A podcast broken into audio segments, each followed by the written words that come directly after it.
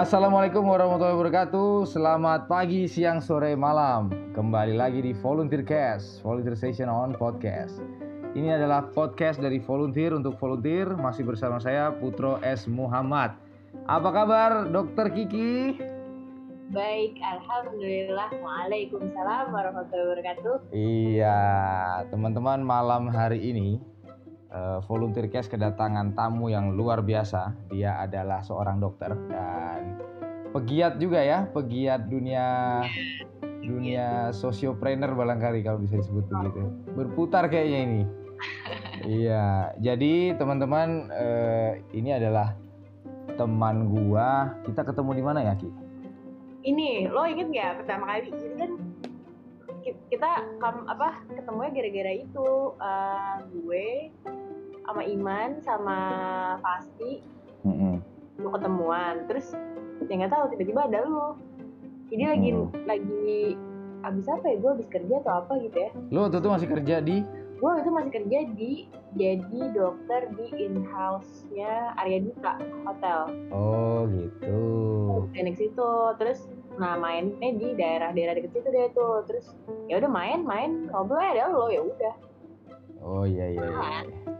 Jadi volunteer people uh, kita waktu episode kedua kemarin kan melakukan wawancara terhadap dokter SPT HTKL dokter Iman. Nah ini temennya ini. Nah, ya, ya. nah saya internship dulu. Oh gitu, satu internship ya. Ah, oke oke. Kita tetanggaan, Dokter Kiki ada di uh, Trisakti, nah, saya di Untar. Mungkin bisa disampaikan Dokter Kiki ininya profilnya seperti apa? Profilnya, oke. Okay.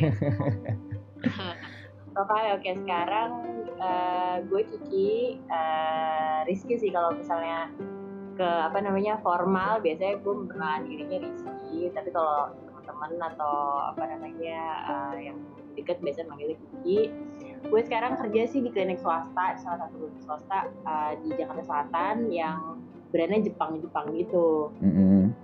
gitu terus sekarang gue um, apa ya aktif bisa dibilang ya lumayan untuk jadi gue sama teman-teman gue uh, tenaga kesehatan juga dokter-dokter juga bikin komunitas kecil-kecilan lah gitu.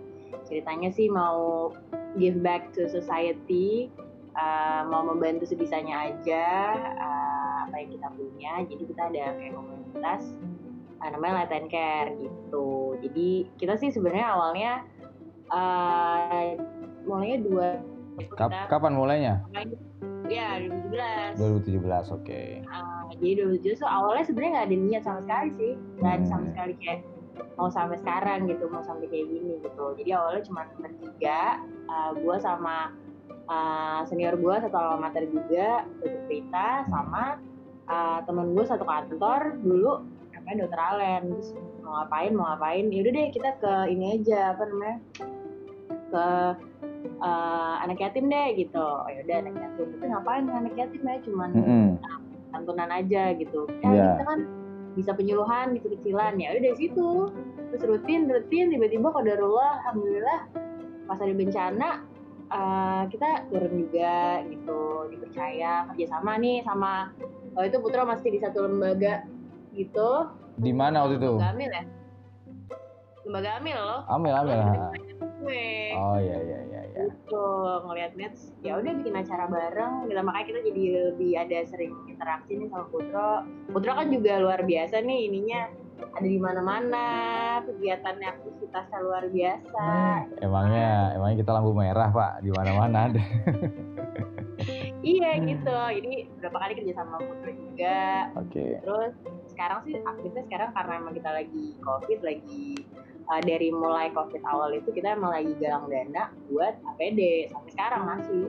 Hmm, gitu. Jadi terus kegiatannya sampai sekarang ya. Hmm. Nah, like and care-nya itu sendiri didirikan tahun 2017 tuh uh, kegiatannya dulu baru uh, badannya ya. Jadi sebenarnya lucu sih. Jadi ceritanya gini, kita nggak ada ide tuh. Jadi nggak ada kayak eh bikin yuk gitu. Nggak ada sama sekali kayak gitu. Jadi kita mau ke kan bertigaan itu orang. Mm -hmm. uh, Siapa sih uh, dokter dokter Rizky terus? Kita, Prita sama Dokter Alen. Dokter Prita sama Dokter Alen, oke. Okay. Terus? Nah, terus Alen sekarang lagi PPDS, Dokter Prita uh, ada sih lagi dia merintis apa namanya uh, klinik gitulah home care dan yang lain gitu. Iya iya iya. Ya jadi tadinya kita cuman karena kan kita penyuluhan mau bikin poster tuh buat ditaruh buat anak-anak ya. Hmm. Jadi cuman poster itu kita nggak mau itu jadi sesuatu yang kayak uh, mana nih sumbernya siapa nih yang bisa mempertanggungjawabkan hal ini. Nah jadi kalau ada salah atau ada apa mereka bisa cari kita. Kayak oh ini salah nih atau oh mungkin mau poster kayak gini jadi bisa ngubungin kita. Tadinya sih cuma semacam sekedar itu doang. Jadi bikin email lah di sana. Oke. Bikin email tiba-tiba emailnya apa ya gitu udah Ya. ditaruh udah gitu aja tadinya terus akhirnya bikin filosofinya lah akhirnya terus yaudah deh kita rutinin aja tiap bulan tuh nggak susah Hmm. gitu jadi tiba-tiba ada yang ngajakin bikin Instagram kita kasih eh, apa namanya edukasi edukasi ringan gitu aja sih sebenarnya. Oke berjalan oke aja oke oke. Udah kayak dibukain pintu-pintunya gitu sih. Jadi alhamdulillah dengan itikat baik, ya kan, niat ingin membantu bareng teman-teman, terus ah, ada aja kebuka jalan terus jadi jadi jadi legal ya sekarang ya kegiatan-kegiatannya udah udah kalau berbadan hukum sih belum kita oh ya ya ya cuman um, kita uh, alhamdulillah sih udah dipercayain nama ya yang lumayan ini ya lumayan banyak lah kita kerjasama sama komunitas sama lembaga-lembaga gitu. Kalau legal sih lagi doain ya gitu, amin amin amin. legal. Iya iya iya. Amin. Biar segera legal dan nanti bisa makin gede lagi dampak sosialnya ya. Amin. Sebenarnya sih Iya. kita punya maksudnya misinya lumayan selalu sih ada big Hmm. idea kita mimpi besar sih di di apa namanya di and care gitu. Pengennya sih uh, apa it can be uh, apa ya kayak satu sistem kesehatan yang apa ya yang integra- integratif gitu loh. Mm, mm, mm, mm. kayak ya kalau bisa ya semua tuh ada di situ. Nggak cuman apa namanya nggak cuma insidental doang. Cuman yang mem- sistem kesehatan yang oke terus bisa uh, menjangkau banyak pihak gitu yang mampu maupun yang nggak mampu gitu Hmm, jadi lebih luas lagi ini ya ya. Pengen sih gitu ya oke gitu. oke. Dia menaikkan kapasitas diri dulu lah. Pastinya. capacity building. Ya penting itu. Ya ya ya mau-mau aja tapi nggak ada ilmu dan dasarnya terus kerja jadi serampangan kita juga nggak pengen ya. Benar-benar. Jadi ada tata kelola yang baik sistem yang bagus gitu ya. Jadi eh, kalau apa namanya hmm, targetnya bisa dipertanggungjawabkan kan apa baik baik ya- yang kasat mata maupun yang di akhirat kelak. Iya iya iya iya iya. Nah, gue belajar deh, Putra ini kan dia manajemennya luar biasa nih. Kalau pemimpinnya, subhanallah. Saya tuh ndak ini ndak ndak berminat ndak diniatkan tapi ya sama jalan-jalan ini dibu- dibukain aja. Jadi menteri kan lo? amin ya. lu jadi menteri juga mensos kayaknya cocok ini. Sering bagi-bagi. Sering-sering baksos oke eh, volunteer people eh, kita pengen tahu nih dokter Kiki ini dulu kok bisa milih ambil profesi dokter tuh kenapa Kiki Oke, jadi kenapa gue jadi dokter sebenarnya gitu. Tadinya gue kan eh SMA mah senengnya kayak psikologi psikologi gitu. Ya namanya anak SMA kan, dekat-dekat sama teman-teman. Emang menurut gue manusia tuh menarik gitu, secara jiwa tuh menarik gitu. Tapi sama nyokap gue nggak boleh.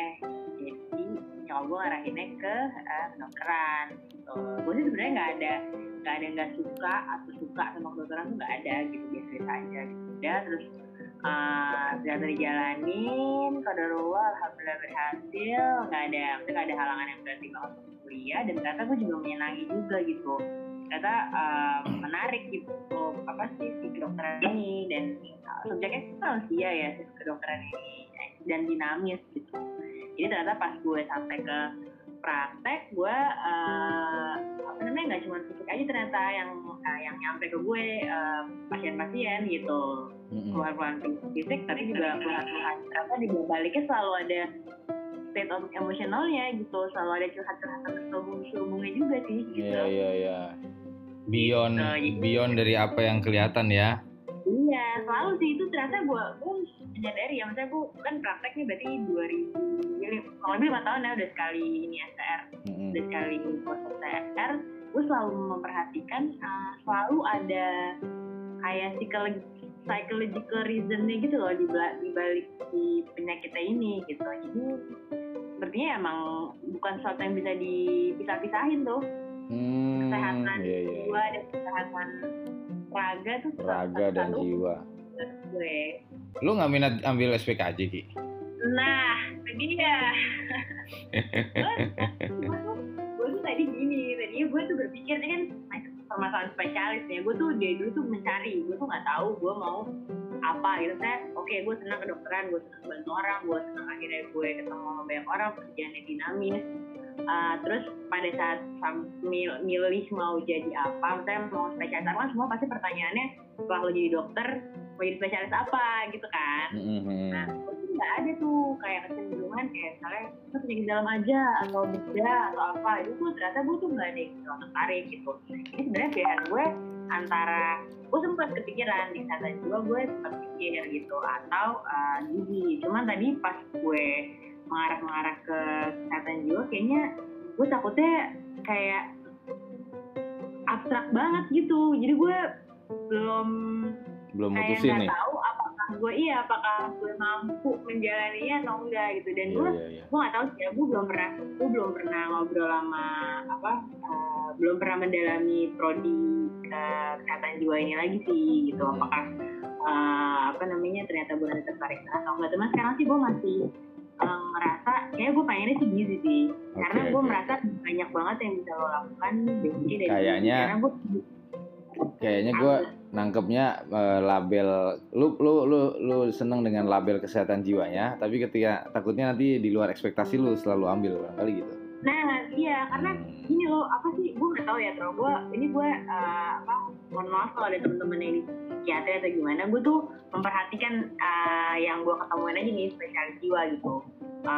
Gue merasa bahwa psikiatri yang ada saat ini yang gue ketemuin ya gue nggak tahu mungkin ini oknum atau gimana cuman lebih banyak ngetrit bukan jiwanya gitu ngetrit eh, dengan obatnya Farmakoterapi dong jadi ya. Nah, iya. Jadi lebih gue selama ini banyak ketemu yang farmakoterapi. Cuman maksudnya si jiwanya ini sendiri eh, kayak kadang terabai gitu. Iya, iya. Itu yang gue tangkap ya. Gue nggak tahu nih. Kembali maksudnya- lagi ke ini barangkali Ki, kembali ke motivasi awal lu pernah dulu pernah niat mau ambil psikologi. Kayaknya itu Ah. yang mau lu gelutin kali ya. Mungkin, ya, Mungkin karena ya. gue emang punya kecenderungan tertarik sana sih. Cuman kalau gue pikir kayaknya eh, nggak tahu sih psikiatrinya gue yang gue lihat sekarang karena masih kayak gitu, maksudnya gue merasa kayak gitu. Jadi gue kayak gue gizi tertarik juga karena gue menurut gue gizi tuh nanti ke depannya akan jadi sesuatu yang basicnya semua gizi sih. Semua penyakit sekarang kayaknya nggak ada yang nggak kesentuh gizi sih. Iya, semuanya harus ada perbaikan Gitu. eh, intake, perbaikan diet gitu. Apalagi yang katastropik ya. Yes. Eh, eh ini ngomong-ngomong penyakit Nah, nih. Ya ya, ngomong-ngomong penyakit nih, kalau di light and care tuh berarti sekarang nih eh, targetnya apa ini? Target jangka pendek, jangka panjangnya apa ini? jangka pendek yang jelas uh, kita kan selalu ada um, tiga jadi kita ada yang incidental ya ada yang rutin kegiatannya uh, dua itu kan nah yang itu jadi itu uh, atau kayak kalau bencana itu insya Allah kita tetap apa namanya tetap lanjutin terus yang rutin ini juga itu filosofi basicnya Latin Care tuh Ya, jadi ada yang insidental, ada yang rutin. um, kita itu sebenarnya pro dibandingkan ke kuratif gitu karena Promotif. kenapa kita ya Oh, gitu. Jadi sebenarnya yang kita pengen adalah promotif preventifnya gitu. Makanya kenapa kita masuknya ke penyuluhan awalnya? Karena kita berpikir um, you have to be healthy gitu. Maksudnya lebih ya benar ya kalau kata orang riset tapi emang lebih baik mencegah daripada mengobati gitu. Dengan dengan dengan apa namanya promosi kesehatan yang baik dan lifestyle yang baik dan hidup yang baik kesehatan juga akan meningkat gitu. Dan betul betul betul. kenapa kita milihnya kan sebenarnya filosofinya Latin Care tuh lebih ke anak so jadi lebih ke anak remaja anak dan remaja yang uh, kurang mampu sebenarnya kita pengennya. Jadi targetnya ke sana Hmm. makanya itu biasanya ada di anak yatim kenapa kayak gitu? Karena kita merasa bahwa uh, generasi muda itu ya atau anak-anak itu aset kita ke depan. Betul banget, jadi- iya. 10 Iya, tahun, jadi- 10 tahun, 15 tahun lagi sudah kan? iya, betul. Take care of them gitu. Jadi ya itu dan kita emang arahinnya uh, sama ke uh, yang nggak mampu dulu gitu. Yang yang Oke. mungkin nggak kelihatan gitu nggak mesti yatim piatu sih. Maksudnya uh, yang kurang mampu atau membutuhkan juga kita oke gitu. Jadi sebenarnya misi besarnya tuh apa filosofi dasarnya tuh di situ. Karena kita pengen ngebangun generasi yang lebih baik uh, ya karena kita ada di bidang kesehatan ya hidup kesehatan gitu. Kasarannya ya kita jadi apa simpelnya penyuluhan. Pengennya sih gitu. Itu fondasi dasarnya gitu. Jadi itu akan dilakukan dengan kita meningkatkan kapasitas. Jadi uh, dan kita tuh uh, alhamdulillah sih uh, ya semuanya visi misinya sama ya. Jadi kita basicnya tetap Al-Quran sama Sunnah sih gitu. Betul, jadi kita betul. berusaha mengintegrasikan um, kesehatan. Yaitu pertama kita nggak mau mendikotomiskan kesehatan itu cuma fisik aja. Jadi secara mental juga secara spiritual juga gitu Lu setuju the whole package pengen whole package ya. Lu setuju nggak sebetulnya yang yang dilakukan sama Let and Care itu adalah sebetulnya perannya puskesmas? Harusnya bisa Setuju didorong sih. dorong lagi ya. Jadi kan gini Ki, jadi Gimana, gimana? d- dulu kan pernah ada acara rembuk nasional tuh Jokowi JK. Nah, itu salah satu apa salah satu poin penting yang digarisbawahi adalah mengembalikan puskesmas ke hitahnya. Jadi pusat kesehatan masyarakat, bukan pusat pengobatan masyarakat kan gitu. Ya. Jadi. Nah, menurut pendapat lu gimana nih Ki? Karena selama ini puskesmas tuh ya nanganin pasien-pasien juga Ki.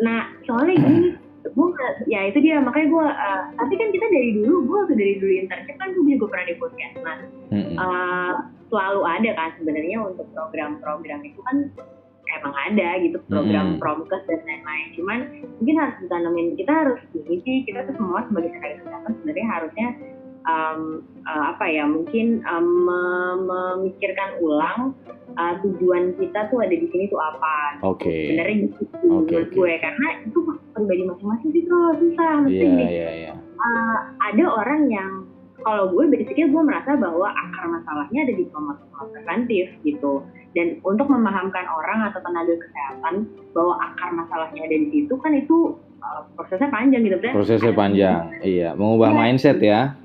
ya di dalamnya kadang-kadang maaf banget sorry to say pangan ya maksudnya kadang-kadang uh, promosi kesehatan atau uh, program-program itu hanya dilakukan untuk mencapai target Iya, dampaknya untuk me- me- memunculkan dampaknya belum belum kelihatan itu ya. Iya, jadi ya kak, gini, kalau lo nggak punya motivasi dasar yang kuat bahwa lo pengen mencapai A, otomatis misalnya cuma mencapai tujuan angka sekian, misalnya ya, Heeh, angka aja nih yang yang dituju. Oke. Tapi lo nggak visi besar di balik itu semua, otomatis saat mimpi lo nggak tinggi, usaha lo juga nggak akan sekuat itu. Ya Hmm. malah nanti pencapaiannya karena usaha lo nggak sekuat itu, ya jadi lebih rendah dari apa yang lo targetin atau cuma sampai segitu aja gitu. Jadi sebenarnya itu masalahnya kita sebenarnya ada di I don't know, maybe intention masing-masing sih gitu dan itu nggak gampang sih. Itu masalah pendidikan, masalah Kembali lagi promosi mau- preventif lagi, kan itu bagian dari KI, Iya, bener-bener. KIE ya.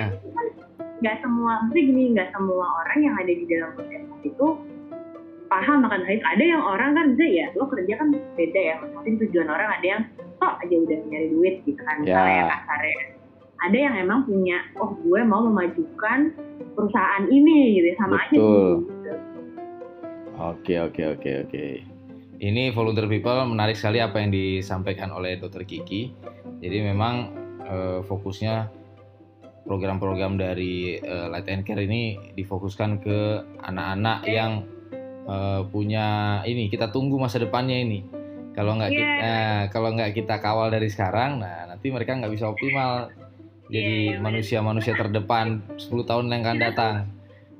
Bener-bener, kita tuh sangat terbuka loh. Maksudnya kalau misalnya ada yang punya ide, misalnya bikin, uh, misalnya ada program atau apa yang kita kan juga brainstorm ya di dalam. Cuman kalau misalnya ada kayak uh, apa namanya teman-teman yang uh, punya misalnya komunitas atau udah punya sistem atau punya apa kita sangat terbuka untuk kerjasama gitu. Oh, jadi teman-teman Iya. volunteer people nih bisa ngubungin apa nih? Ah, ke mana nih kalau mau Ah, tahu ngobrol-ngobrol? ke Instagram aja ketika lightandcare.id nanti dilihat di situ ada apa namanya emailnya juga ada lightandcare at gmail.com atau adminnya Light and Care itu ada di bio-nya gue juga lupa uh, apa nggak hafal nomornya cuman ada di bio-nya Instagram yang Light and Care Kalau di Gitu. Google tinggal ketik lightandcare.id ya. Iya.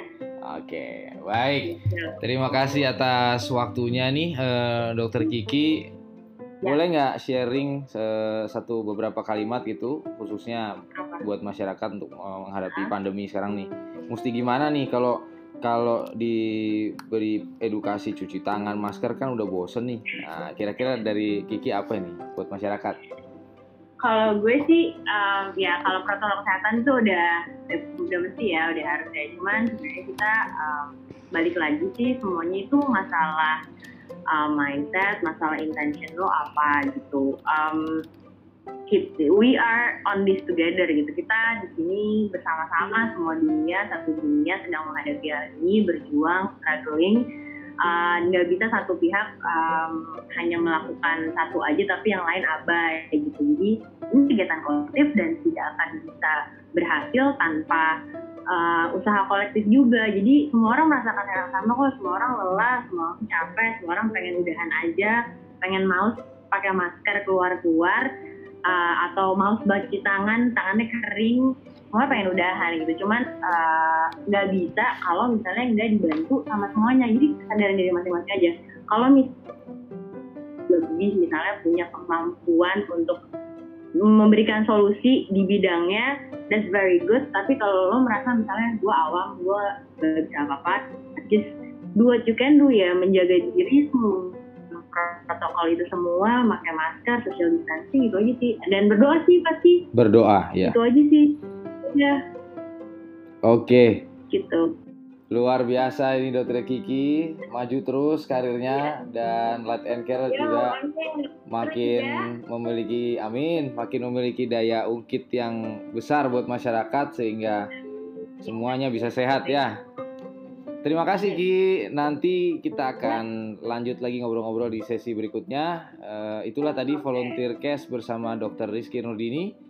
Nantikan tema-tema dan bintang tamu menarik pada episode selanjutnya. Tetap di volunteer cast volunteer station on podcast. Saya Putra S. Muhammad undur diri. Sampai jumpa. Assalamualaikum warahmatullahi wabarakatuh